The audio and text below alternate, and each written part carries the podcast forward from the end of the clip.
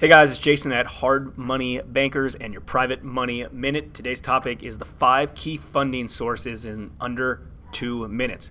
As I'm talking, please comment below with some really good funding sources that uh, you've been using for your real estate investment deals. So, banks, obviously, banks, right? Cheap interest rates, but at the same time they're hard to deal with. You usually need a large down large down payment. But if you've got all that and you have 45 days to close, it could be a good resource. Private lenders.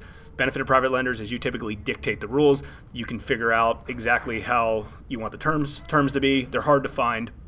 But at the same time, they usually have a little flexibility with private lenders. Obviously, you don't want to miss out on a deal because you don't have the money for one. But if you have private lender relationships, great.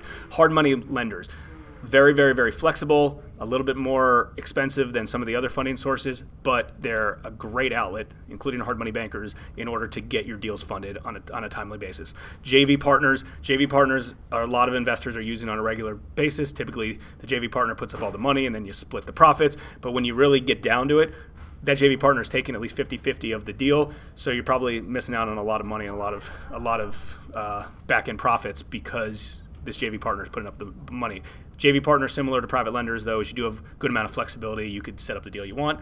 Cash, obviously, is great if you have that ability. Not all of us have cash to fund all your deals.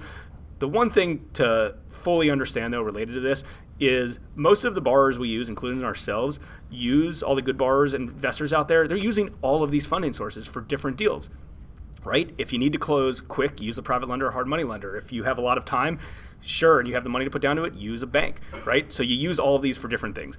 Just make sure that you never miss out an opportunity because you don't have the funding. If you're a cash buyer or you're only using JV partners and you're out of cash, don't miss out on a deal. Use a private lender. Use a hard money lender. There's a time and place for each one of these. Hopefully, hopefully you you like this uh, segment. Again, Jason with your private money minute. Like, comment, share, subscribe.